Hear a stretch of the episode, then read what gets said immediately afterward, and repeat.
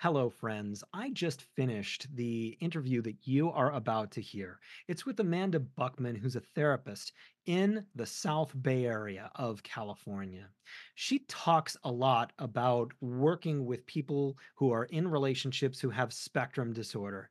And she also has a specialty in human sexuality and dealing with sexual dysfunction, things like affairs and putting couples back together.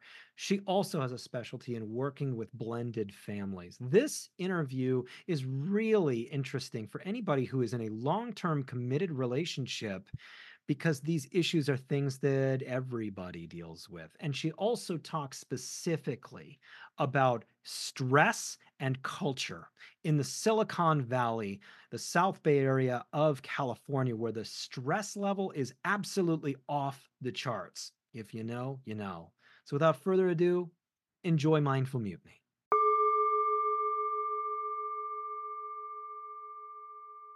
Welcome to the Mindful Mutiny podcast. I'm Jeremy Van Wert, CEO and transformational coach, helping you get unstuck from burnout and stagnation. On the Mindful Mutiny podcast, we thoughtfully rebel against anything that keeps you from achieving your highest potential. Don't forget to like and subscribe and leave a comment and a wonderful review. That sort of thing really helps a podcast like this get off the ground and start really growing.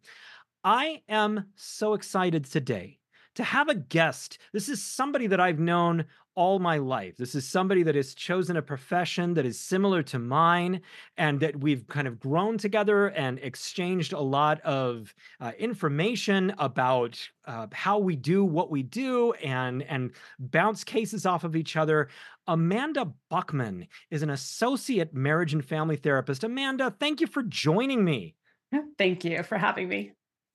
Amanda is an associate marriage and family therapist, a mother of four, and she's dedicated to strengthening lives and relationships through positive communication, conflict resolution, and self care.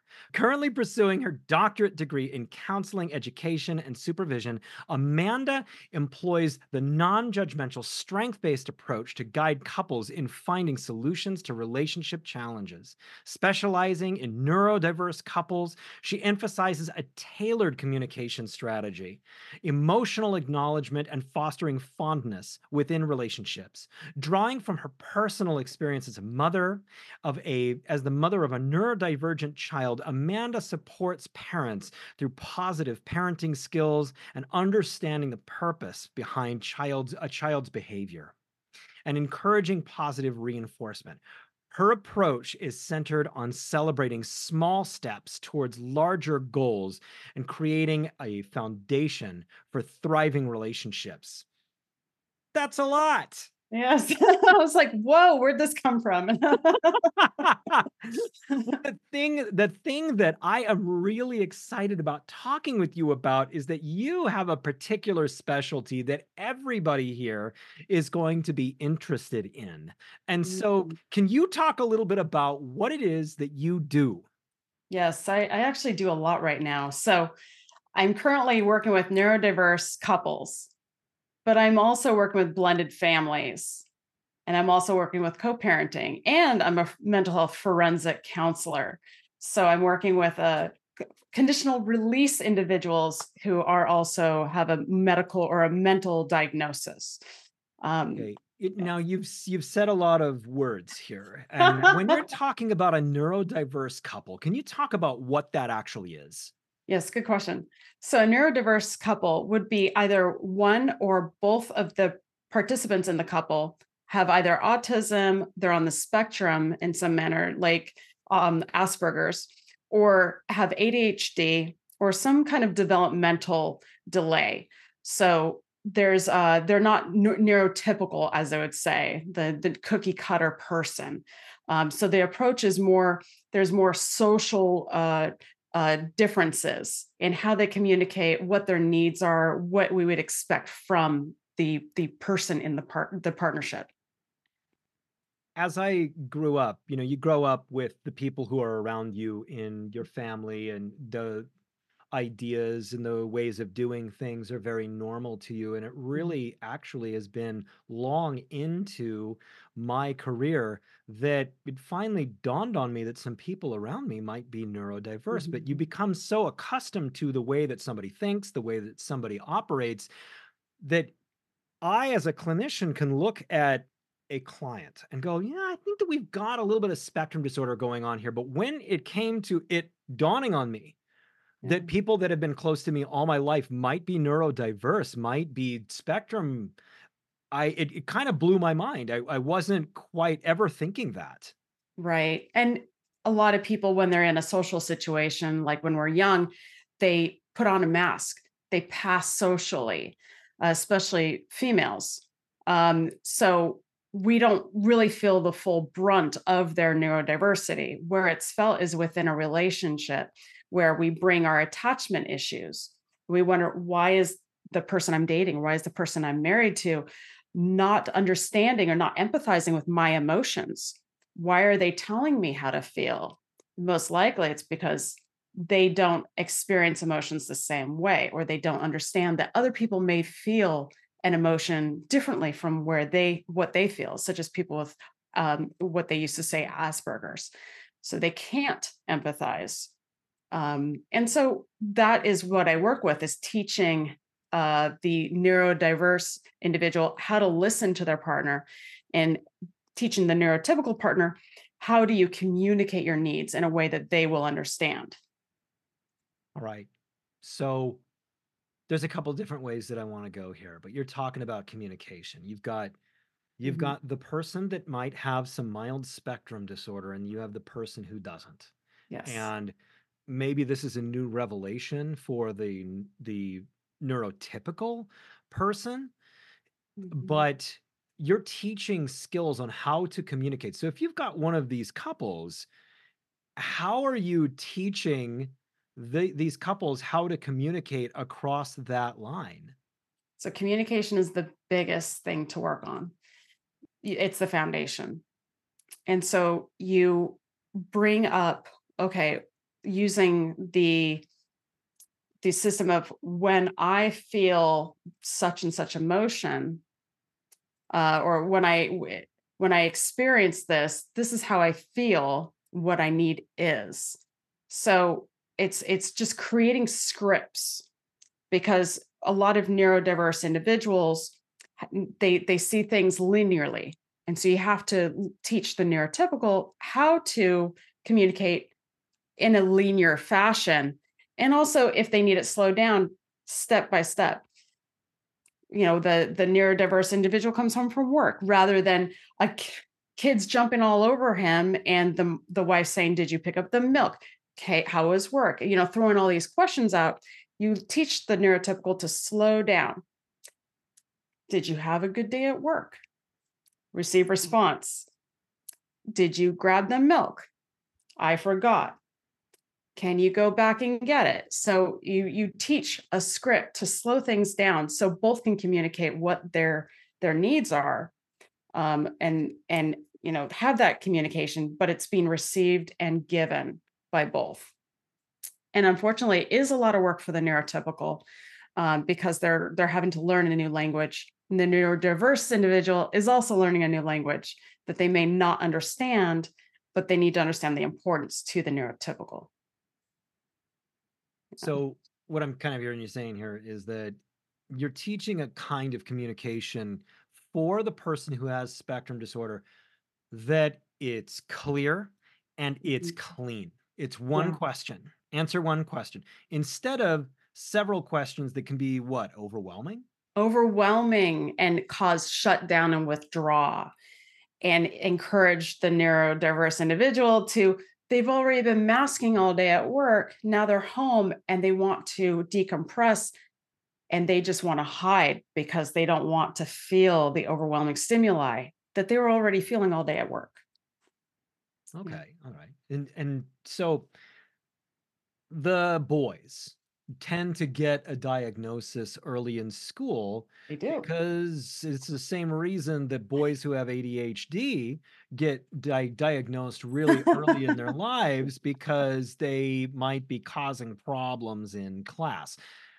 Whereas the girls tend to learn how to mask and they tend to be very quiet. And so, in my own practice, I've experienced women who are very new to the concept Mhm. that they might have something called spectrum. They don't know much about it.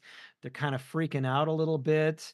Yeah. And it's a little bit different in women. Can you talk about some of the differences in the way that the different sexes experiences? Absolutely. I actually want to start at the beginning. So, when we were kids, it was believed that only boys were had autism because studies only were done on boys between the ages of 3 and and 8. And so only little boys were diagnosed. They missed the girls because girls who were diagnosed with any kind of mental health disorder, they were more profoundly symptomatic. Uh, so girls who w- were on the spectrum who did have autism were not identified because they were able to pick up social cues to to fit in socially, wear a mask, and it wasn't until maybe those were the girls that in high school would be the oddballs, like, "She's weird. What's wrong with her? She she's, uh, she's so isolating. Uh, she, you know, keeps to herself. She's highly focused on things that normally girls her age would not be focused on, like dragon stuffies, you know, cute little rainbow thingies." So those were the oddballs, but turns out those were the probably the girls who had autism, but they were more their behaviors were more socially acceptable, uh, rather than little boys who are bouncing off the walls, who are not, uh, you know, not verbal, um, or engaging socially. Uh, so, so not as profound enough. Um, today, those women who were the oddballs are growing up and they're finding themselves in the workplace and they're like well i have no um, focus i can't get my tasks done um, i i feel overwhelmed and it turns out they have adhd so in childhood they were able to pick up hmm this is socially acceptable. I'm going to do this. But then later in life they realize they haven't got the skills to to to be organized in the way they need to be. Hmm. That's yeah. I, you know, I'm I'm working with a few people right now, and one young professional that is experiencing a great deal of distress trying to get past a major milestone in their uh their their career. And ADHD is a major milestone for this person and they're so frustrated because they see other people who are able to focus, retain information, take a big test, put it behind them and move on. Yeah. and this person's not able to do that and it's intensely frustrating. This person needs to work 10 times as hard as everybody else and hmm and and it, it's it's really frustrating for people who are trying to follow a linear career career track Right. And these these individuals, they have to realize that they need they have different needs. So it's kind of like an adult IEP. What are my needs? What what is what is going on with me? I can't stay focused. Okay, maybe I need to carry a notepad. Maybe I need to realize I need to write down everything to remember it. Uh, maybe I need longer deadlines. I need to talk to my supervisor. I need a longer deadline. I can't get things done immediately. Um, so it's really they have to find uh, environments where they can have those needs met. So they need to understand what are my needs, like where are my shortcomings, what what do I need to meet those goals? Like, do I need to make lists? Do I need to have a calendar that's on the wall?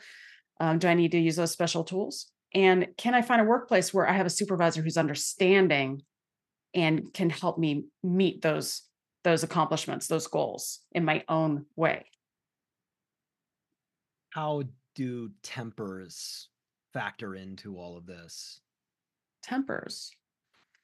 yeah yeah i i, I find that there's all all often frustration that is experienced between a couple when Mm. you know often turns to yelling when there's misunderstanding with these things and oftentimes the couples uh, show up to me and they're fired up Right. So we have a situation where there's a pattern of, I like to say, the tortoise and the the hailstorm.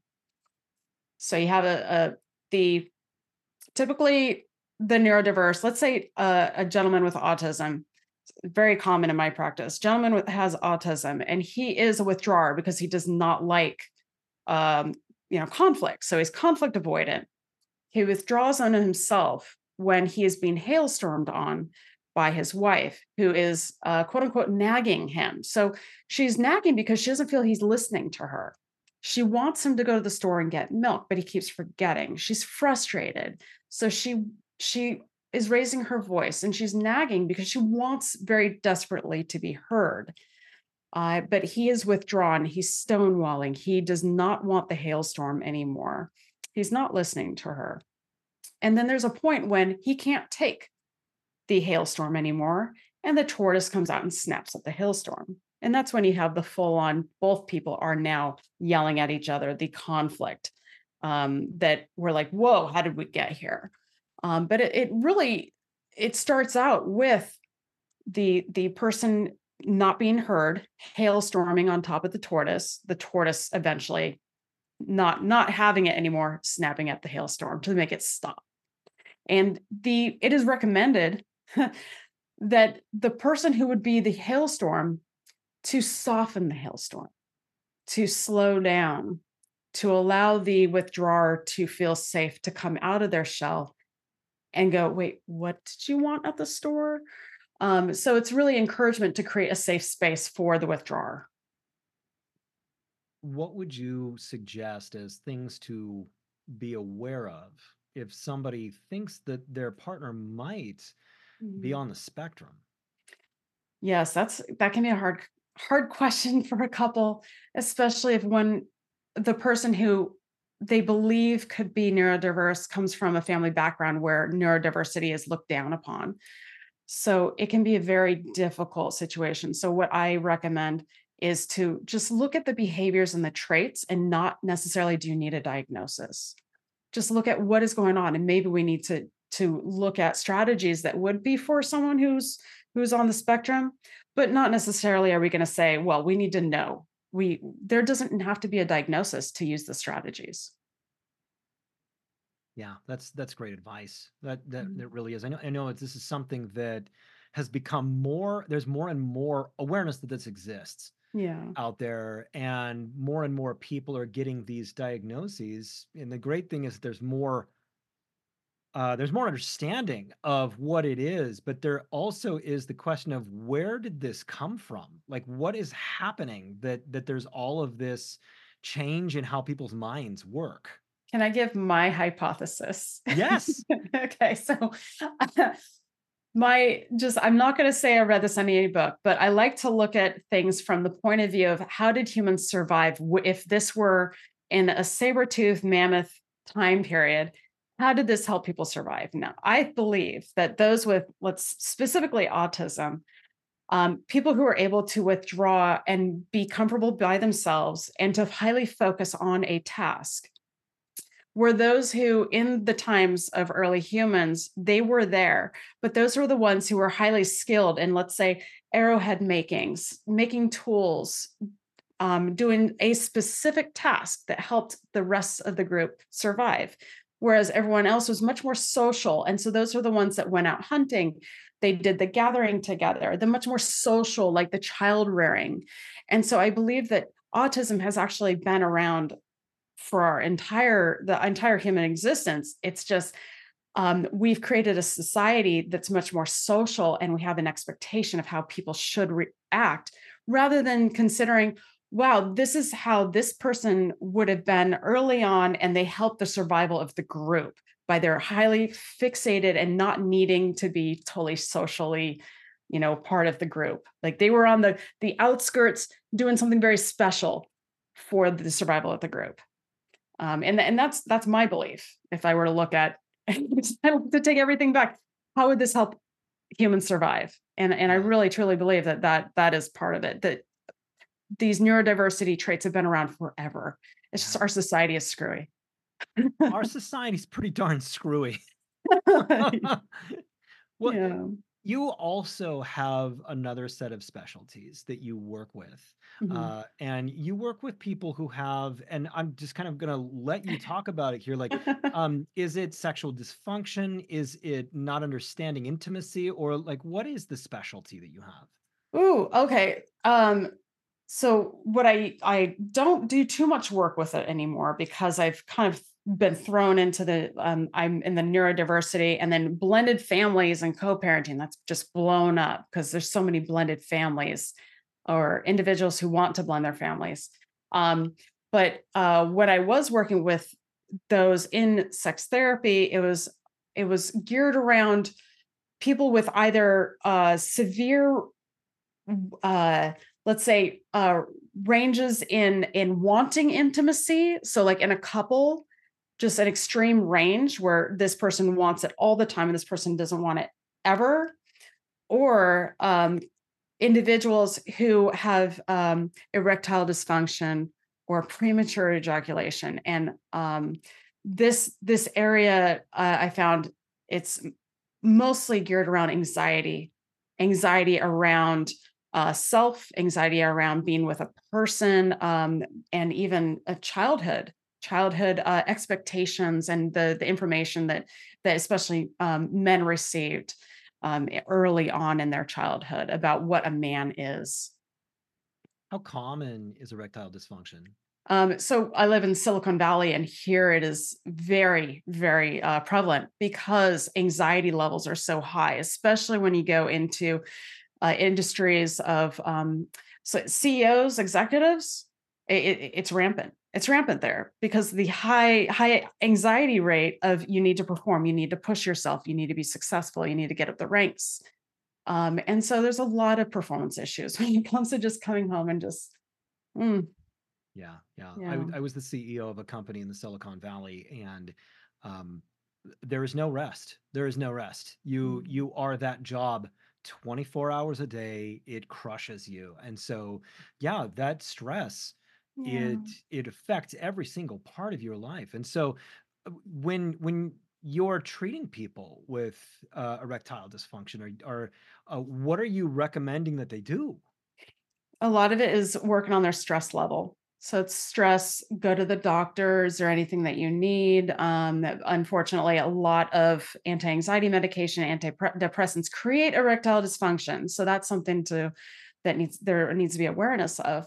But a lot of it is is okay, what changes in your lifestyle do you need to to lower your stress level, to have less anxiety? And also Another issue too is they're coming home after being gone all the time, coming home and they don't have any connection with their spouse.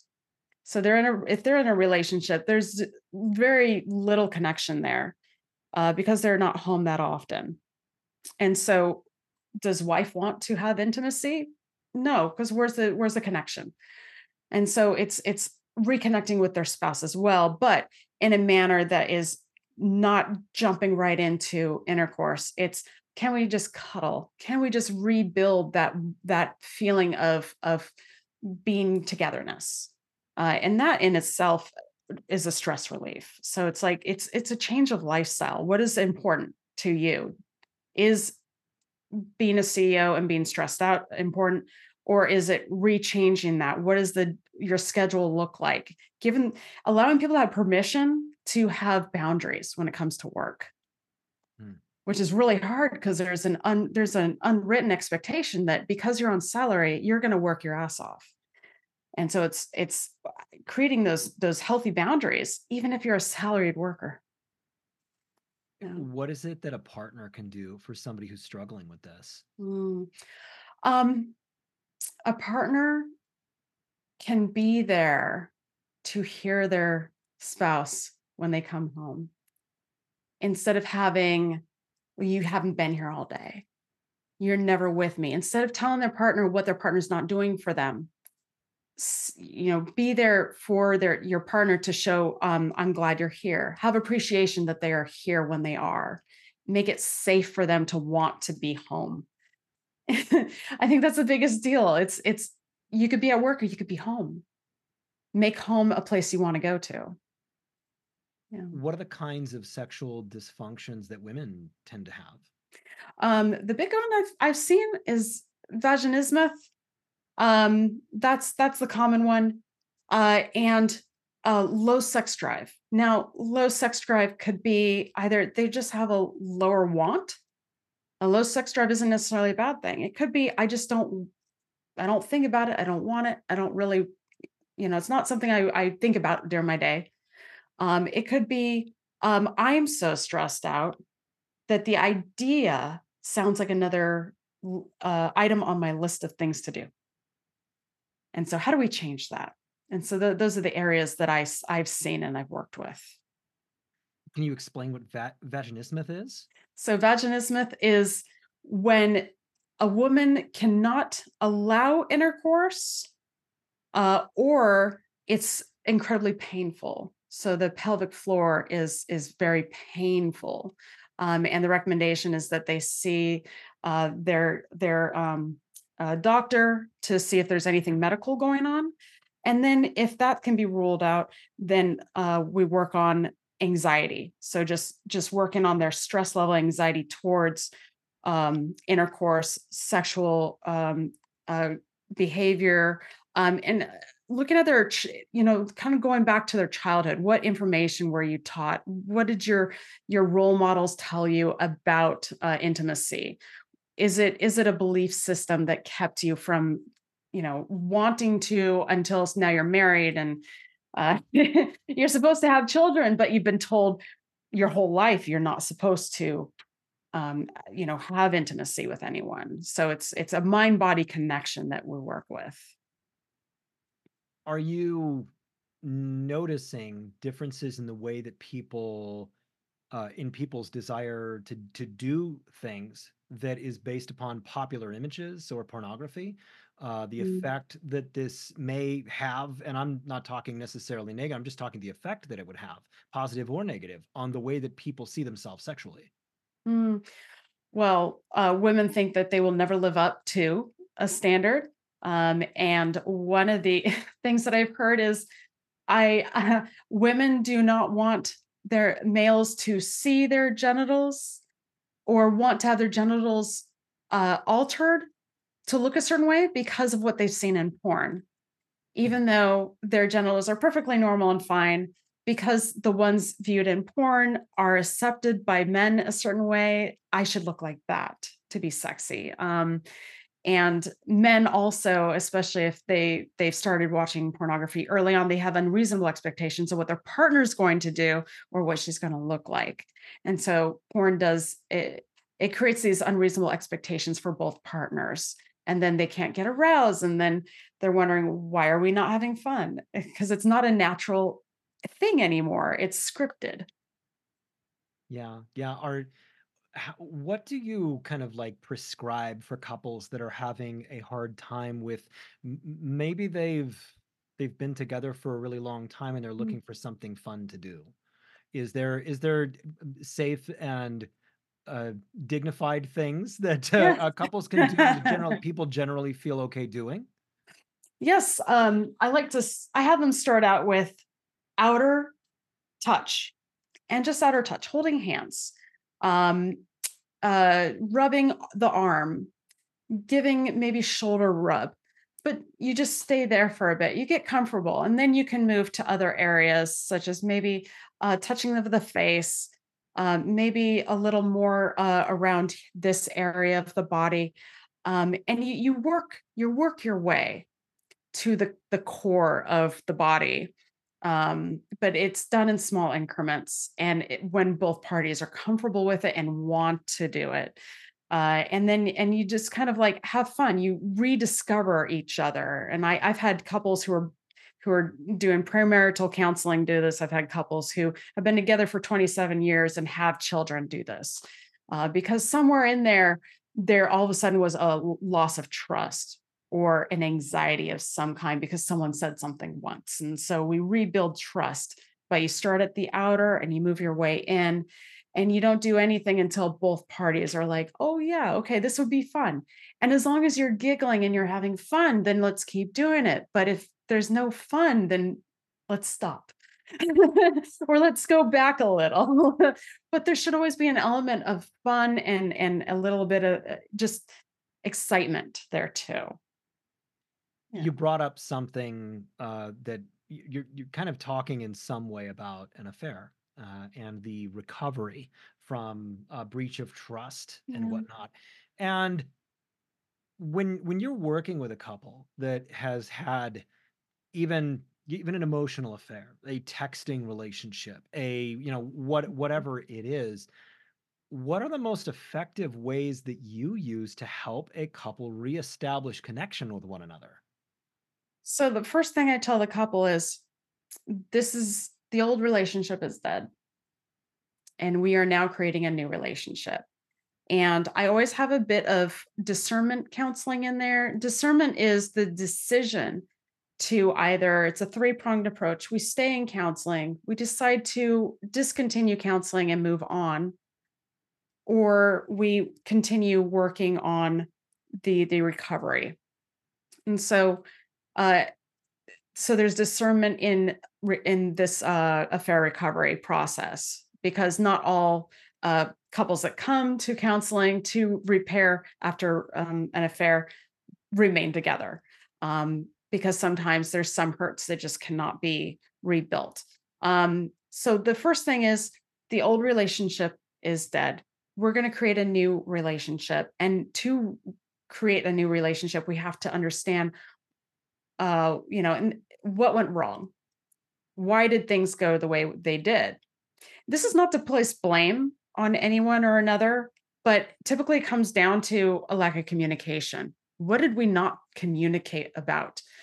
Uh, what need did I not tell you that I had? Or was there something that you wanted that I just could give? So it goes down to what did we not communicate about and how can we you know move on with actually having that communication. So we're getting to know each other again. And so that that's where I started and the couple can tell me what they're comfortable with. Do they want full disclosure? Or are they will they're ready to just move on and just rebuild their communication? Um, because what it comes down to, it really it's it's communication.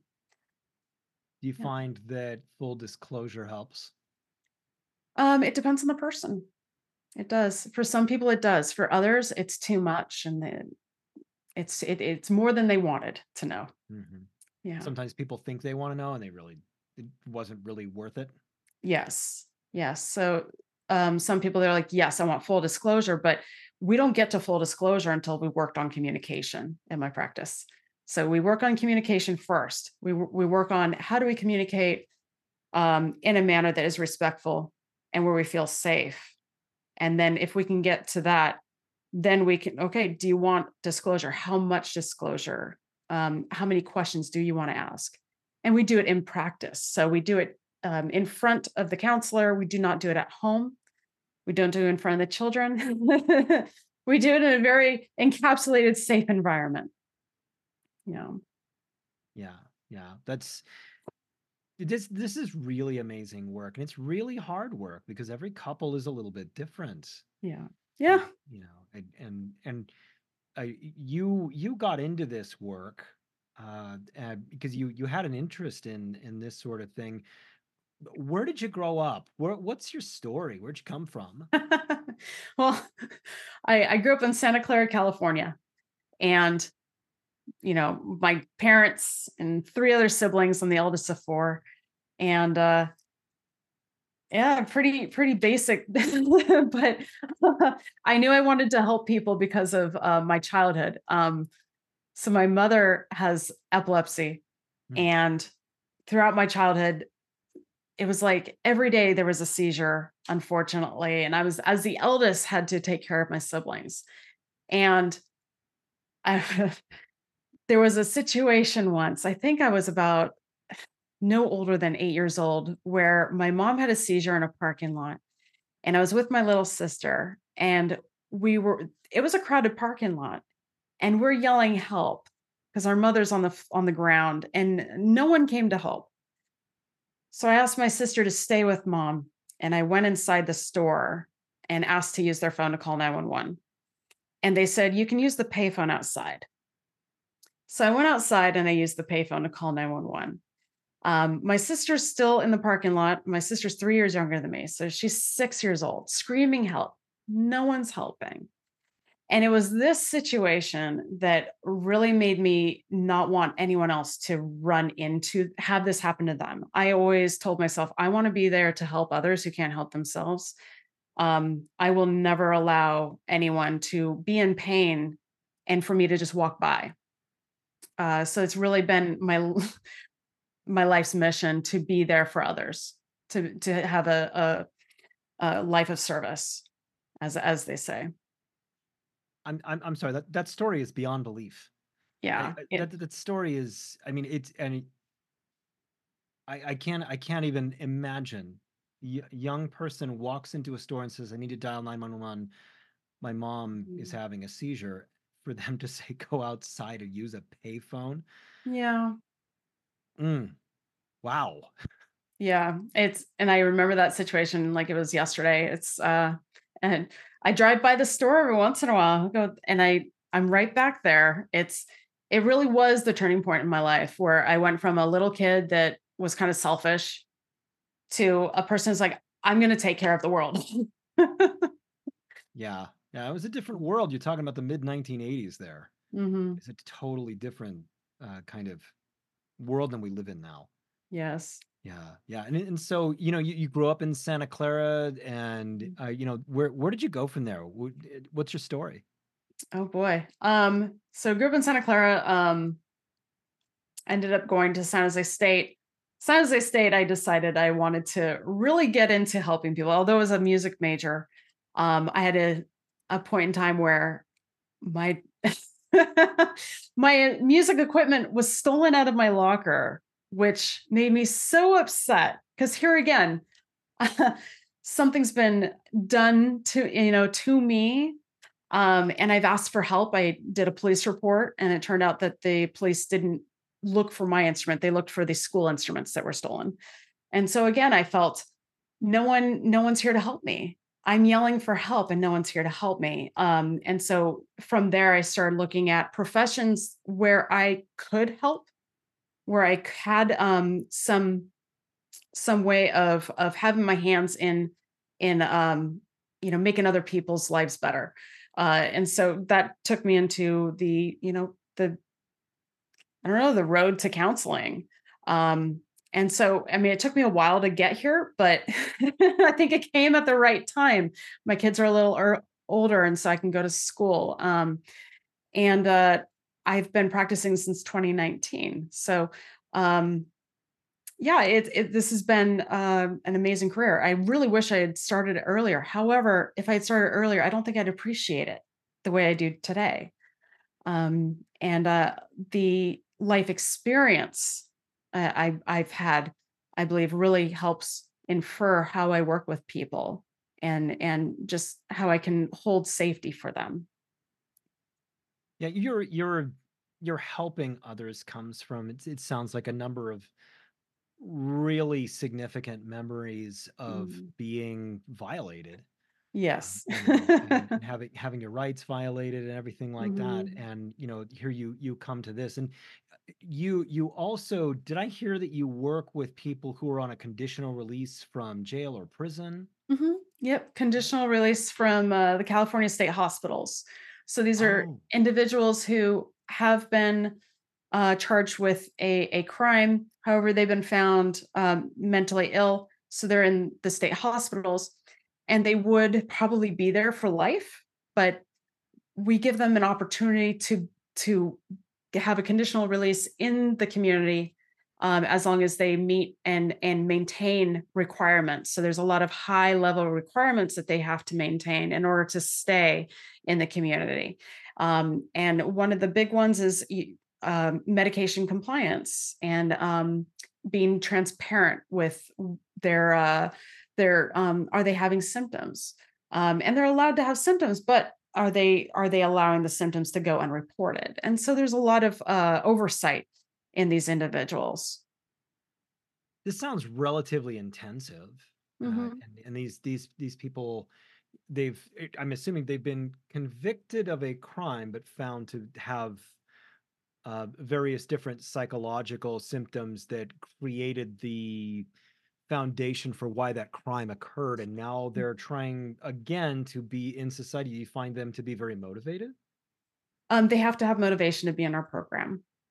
And their motivation is to stay, um, to to be regulated and to be a part of the community. A lot of them have jobs and they're very proud of their jobs. Um, and so mm, they have to they have to meet certain stages or levels within our program. And with each level, they're they're given um, more responsibilities. And as they move up in the levels, there is this sense of pride and motivation to to do, you know, to meet the goals and to to follow our rules. Yeah, so it's it's a wonderful program. Um, the program is actually started um, in an effort to clear up uh, beds, as you say, in the hospitals. So there were a lot of mentally ill people who are still in the jails and being sent to prison. They were not receiving appropriate care and they were dying.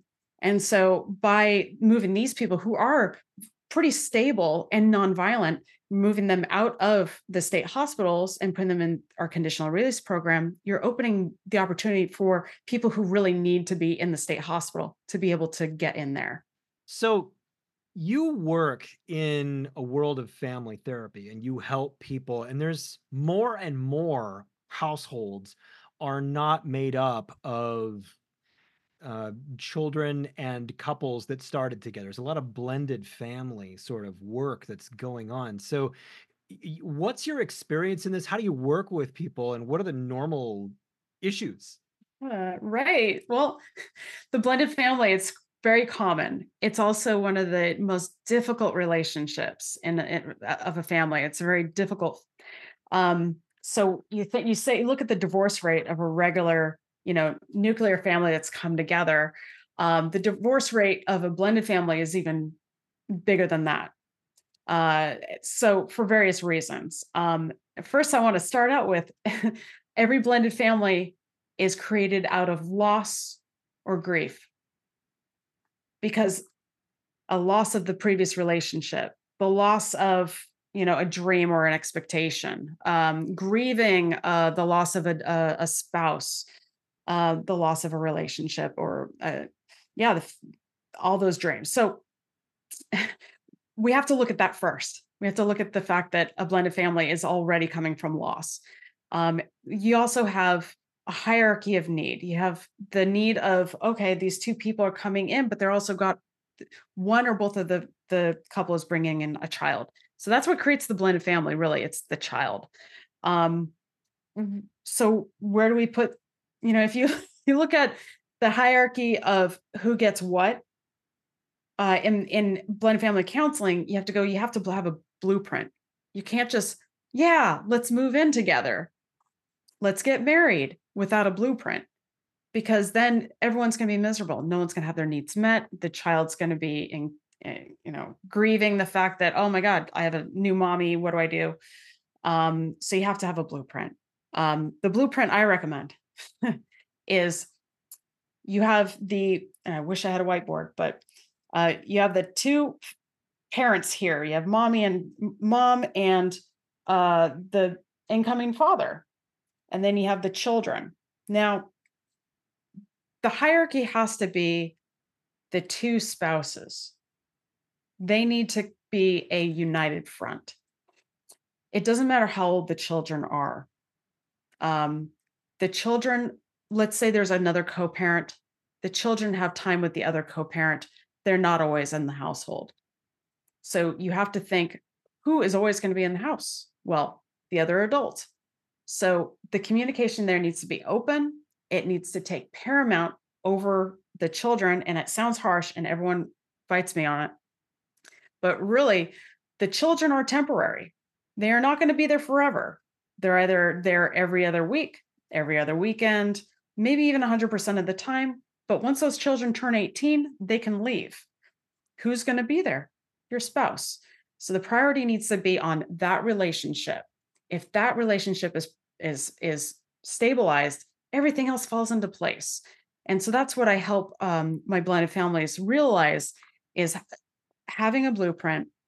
What does communication look like? Because communication is key in in every relationship. Um, and who's the disciplinarian? How do we discipline? Say you have two sets of children from two different other co parents coming in, and they have their own arrangements on discipline. Communication has to be very clear on if there is discipline that needs to be done, who does it, for what child, and how how is it done in this household. So it gets complicated, and that's why this is such a very specific focus um, because you cannot look at it through the lens of a typical um, you know relationship where both the parents had the child you can't it is a totally different lens because you're looking at very like you're looking at the parent two parents coming in kids coming in co-parents extended families it's nutty so children who are raised in this environment Mhm. are are there different issues that you see that they have than children that are in what would be considered a nuclear family? oh yeah absolutely the younger the child the better success better the success of the child and the family integrating. The older the child such as the teenage uh, age group very difficult. That's when there's a lot more stressors. A lot more communication needs to be done. A lot more openness to allowing the the child to voice how they're feeling but then also setting boundaries and ground rules of their their behavior um, so there's just a lot more work when it comes to, the older children Are you noticing differences in client needs and behavior in the Mm, post-COVID era? A lot has changed in for mm. everybody. And I know that at a certain period of time, there was this perspective that look at how badly it's affecting the children. And I mean, I'm looking at this as a clinician, I'm going, it's affecting the adults every bit as much as it's affecting the kids. What are you seeing? so post covid in general um, a lot more isolating behavior um, i'm not going to go out as much um, eh, families don't do things outside the house together as much as they did before it's a lot more um, yeah we kind of do our own thing in our rooms um, a lot more video gaming. But then also a lot of children, their their their interests are a lot more um, isolated. I'm I'm going to do my thing in my room, and I know we we we saw this before COVID with teenagers, but now it's younger and younger children doing this, isolating themselves in their room, doing their own thing. The parents are trying to get them outside. The children just don't want to. Um, and it's not that they don't want to, there is a, a tinge of anxiety there too. Like, because the parents put that anxiety on their children. It's not safe to go outside. It's not safe to be with people or play with. So the recommendation is to keep um, keep on encouraging it. Just keep on getting the the children outside, um, and for parents to get outside as well with their children, and just just keep on trying um, and make it a regular thing. Uh, if we, we can't give up, we can't give up and and just go, well, you know, I tried. No, we have to keep on trying. It took what COVID was a year in isolation. Might take a year to get out of the isolation. You're doing a lot of work that's very personal with people. Mm. What's it like for you? Um, to work with people. All of this heaviness. um, eh, that's an interesting question because when I work with um, incoming uh you know counselors who just got out of grad school and they're going into their internship for the first time i tell them you will experience burnout you will you're going to be burned out on other people's emotions and experiences um, you're going to be exhausted hearing other people's stories. You're going to go home and not know what to do with it and that's okay.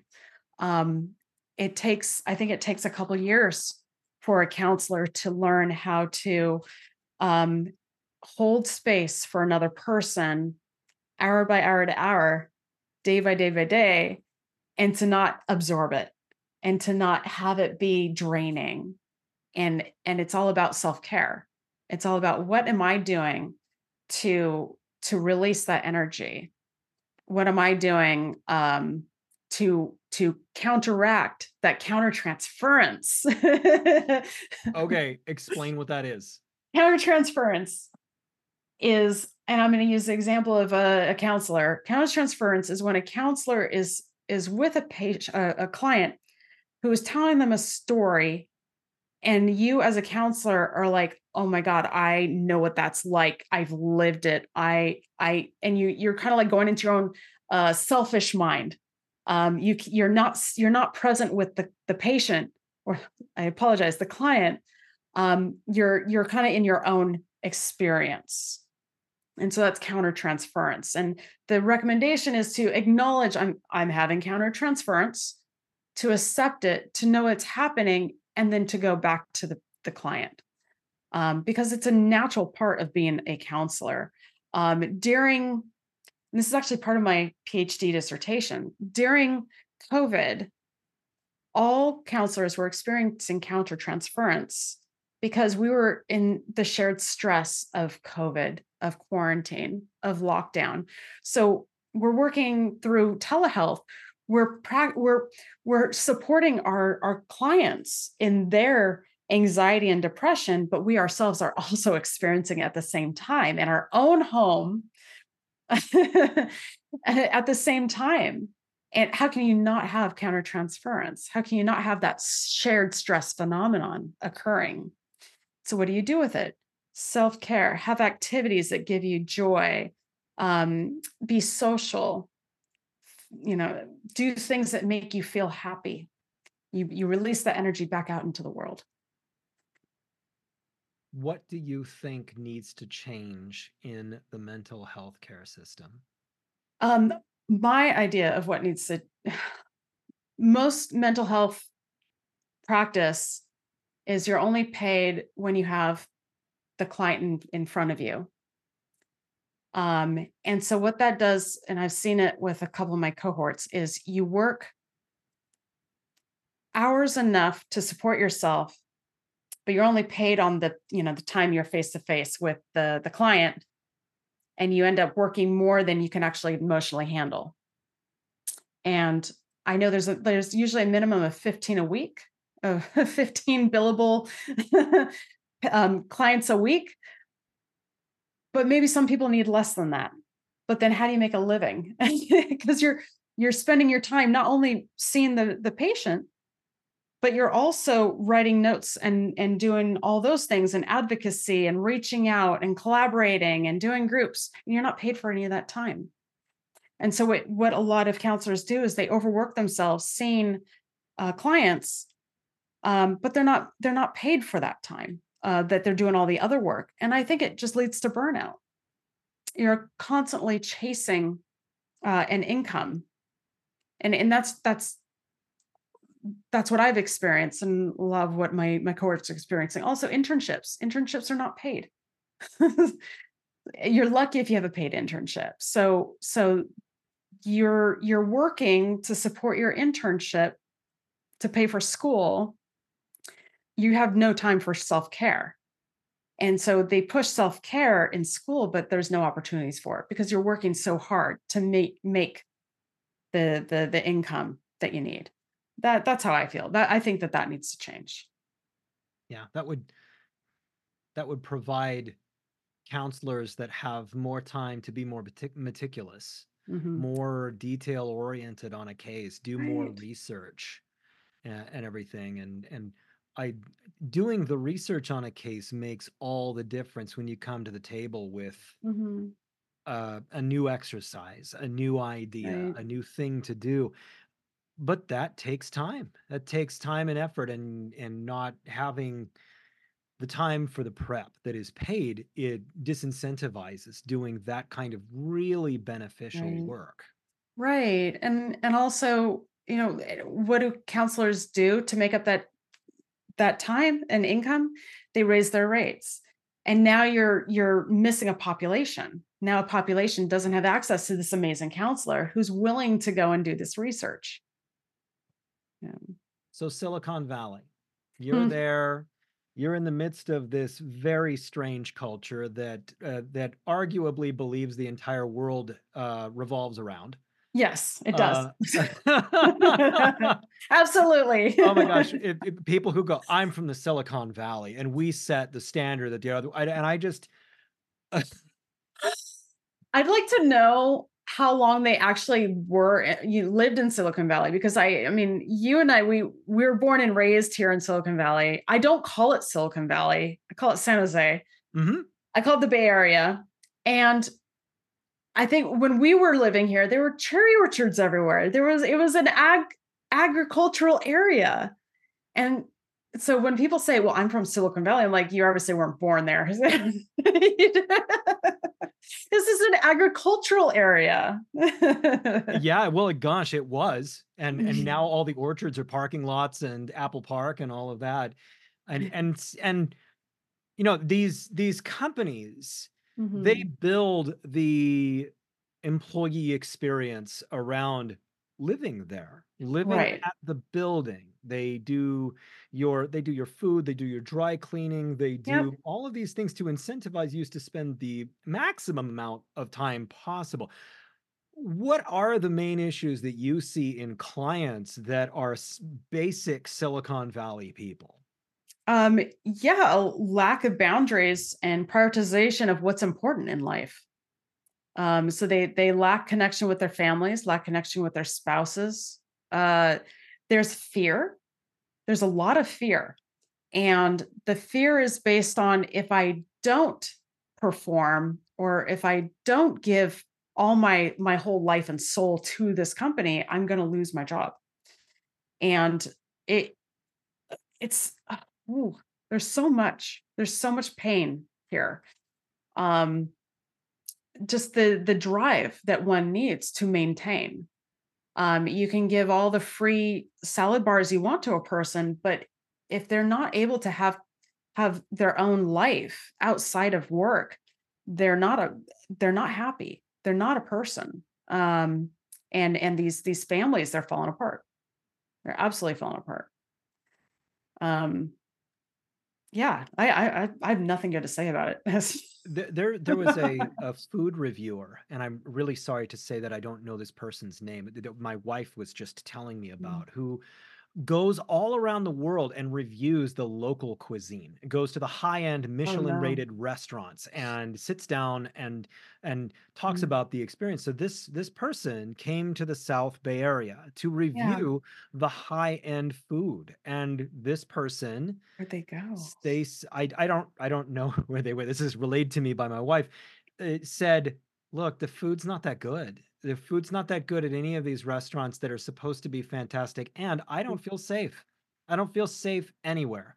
Anywhere I park my car, anywhere I go out at night, I don't feel safe in any of these areas." And he left early. He left early, and he did South Bay and North Bay and West Bay and like like the, these different areas around there and he just abandoned his mission to review food in the Bay Area. And so you have this Wow. really weird culture where you've got, you know, everybody has purchased their Porsche uh, 911 to drive three miles to work and their Yes. Teslas and stuff like that. And then this this impoverished population of literal other cities that exist underneath population like like uh, Mhm. uh traffic overpasses that have Mhm. their own mayors that had their tent Mm. cities they have their own mayors their own enforcement security forces and everything like that this this this you can be right across the street from a high-end big silicon valley company and then there's a camp. That's very true, and, um, I can't deny that where I live, uh, I live in a real I'm lucky to live in a really nice neighborhood, but, um, because we're so close to a I guess a, a a camp, very well established one too, and you don't know who is in there. Um, we can't, we cannot leave anything unlocked. We cannot. Um, there, we have to take precautions, and and it's very sad. And our trash is constantly being searched, even though it's behind our gate. and I and I work in downtown San Jose. Mhm, Um, mhm. so downtown San Jose is another beast um, where walking you're you have to you, you have to take precautions. Uh, I can't say that I don't take a walk and fear that I'm going to get run over by a car. I mean, because every time I take a walk in downtown San Jose, I'm either uh, yelled at because I wouldn't give money, or I'm almost hit by a car because I'm not walking across the crosswalk fast enough. So I can see why he abandoned his mission.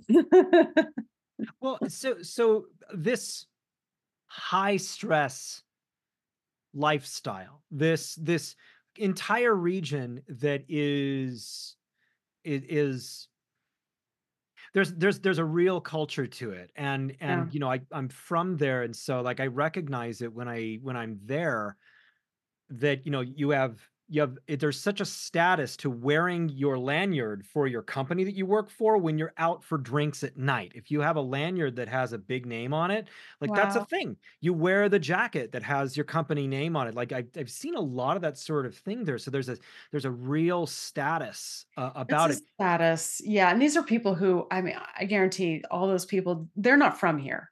They're from, they're transplants from somewhere else. They've come in for work and they're here and they don't there's this there's a lack of care of the environment, a lack of care of those who are in it, and they're going to leave. No one intends to stay here. Um, it's it's it's so lacking in in a community. It absolutely is for that reason. It's I have community in my company, but if you're not my company, I you're not worth my time. Yeah, yeah. Get out of my way. Well, yeah, and and this this mentality, do you see it creating such stress in people's lives that they're wondering what else they could actually do with their lives and maybe working on making some different plans of how they wanna spend the years of their lives? I don't know. Um, you know, the common the common theme that I hear is no one cares. No one cares what I do. No one cares what I've done. Um, so a lack of motivation. Like who cares? Hmm. And that's that's it- it's very sad. It's very sad. I I I don't see motivation to do more. How how how how very sad. You hmm know, it's it that's a lot of work to do to f feel so alone.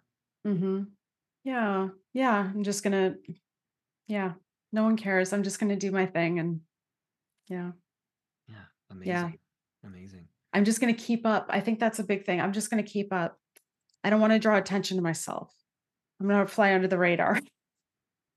I really don't see much drive in in in the the movement up, upward mo momentum. I don't see it. Have you seen with the friends that you have that have stayed around in the Bay Area, have you seen this kind of thing affect them? Honestly, all my friends have left. My I just had 2 friends leave and go to New York. So Yeah. Most everybody that I grew up with there is Mhm. gone. And those who are there either adapted very easily Mhm. to the tech thing or they have inherited uh, a property or a Oh, business or something like that that allowed them to stay because the starting of a business there um, it is it is an incredibly competitive thing. Eh, so I am I am your friend who has stayed. Um, and I have to say the only reason I'm still here because my sister has moved out, my brother has moved out, and I have one brother who's still here, but he doesn't know any better. Um, the only reason I have stayed is because I'm afraid that if I leave, I will never be able to return if I wanted to. Okay, next question. Why would you ever want to return? My parents, they are still here. But also, I I mean, I I love I love I love the Bay Area. Like, I don't know, I guess it's because I don't know any better. I've never lived anywhere else, so Well, um, aside from the the culture that we've been talking about, the Bay Area is in in Mhm. some parts exceedingly beautiful. Yes. And it's a short drive to the ocean. There are hiking trails up in the mountains that have that have always been beautiful. And and and so that there there is a lot of there's a lot to do. It's Mhm. it's just that there is a there is a rat race that is relentless. And and Right. and then when you have a large set of layoffs like a you know the big companies are doing right now, I would imagine that there would be a great deal more just overall anxiety and depression going on. Mhm. Yeah, yeah.